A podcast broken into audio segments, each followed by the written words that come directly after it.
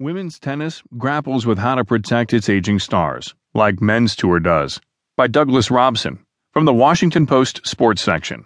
I'm Sam Scholl. For much of its forty-three-year history, the W T A celebrated its pigtailed prodigies like Chris Evert, Tracy Austin, Monica Seles, and Martina Hingis. Guarding young stars with age-related restrictions became a priority when too many fell victim to injury, burnout, or early retirement. Now some believe the women's tour